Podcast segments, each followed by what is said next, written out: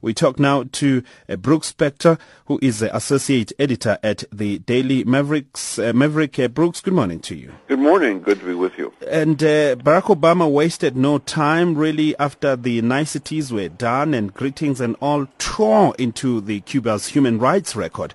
Was that a smart move? I don't know whether the, I'd use the phrase "tore" uh, or the word "tore." I, I think uh, it was an effort to speak frankly about the areas of disagreement.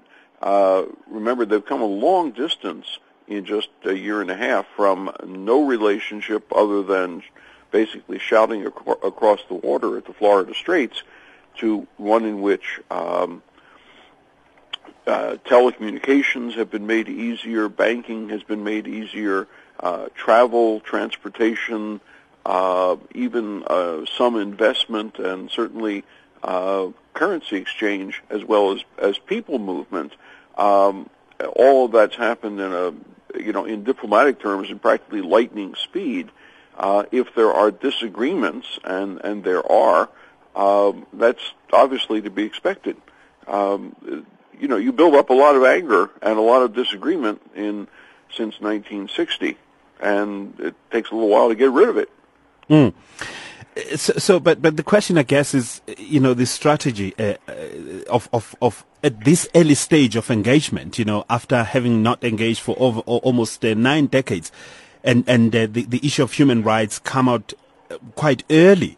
What well, what do you make of that? Well, actually, it isn't non-engagement in in nine decades. I mean, there were perfectly normal diplomatic relations till 1960. There just hadn't been a presidential visit since 1928 uh, and that's that's rather a different thing.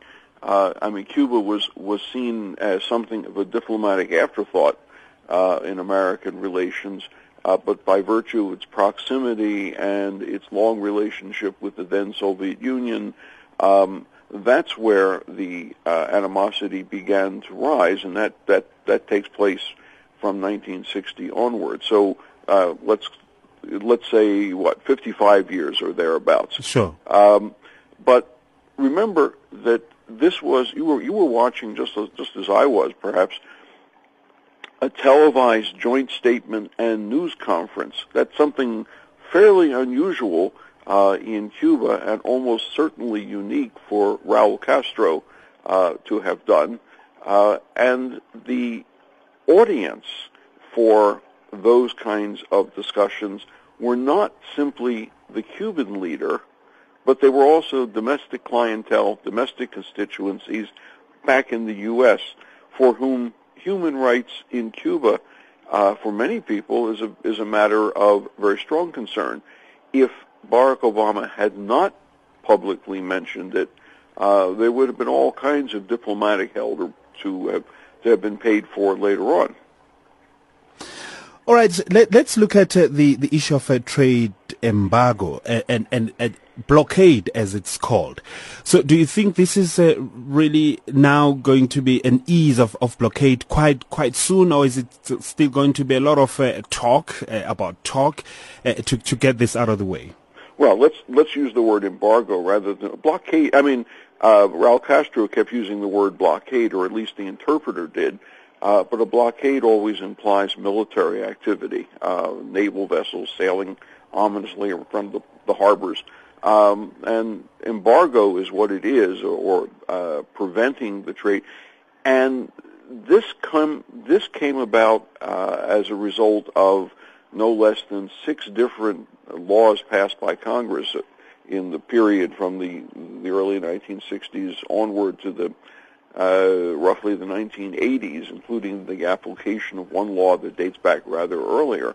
Um, none of those are easily ended unilaterally by a president. They're, laws passed by Congress, and he or she can't simply say these no longer apply. You don't wave a magic wand to make them go away. You have to convince the Congress to change them. And up until this point, uh, the Obama presidency has rolled back as much of the provisions that existed or enlarge the loopholes in them that uh, legal analysts say is, is, is really possible. Uh, and some of them have been pretty broad. Uh, currency exchange is now possible where it wasn't. Travel is now possible where it wasn't, and even um, some direct investment. Uh, what is not yet uh, available, of course, is full all, the the sort of full universal open trade uh, that is to be desired, and that is clearly an objective of the the Castro uh, administration. Sure. Even if um, American Congress isn't prepared to grant it yet, in this cycle of Congress, it's not going to happen if for no other reason than the Congress in both houses is Republican and uh, the Congress has made it very clear that it's simply not going to pass these things, regardless of what Obama asks for.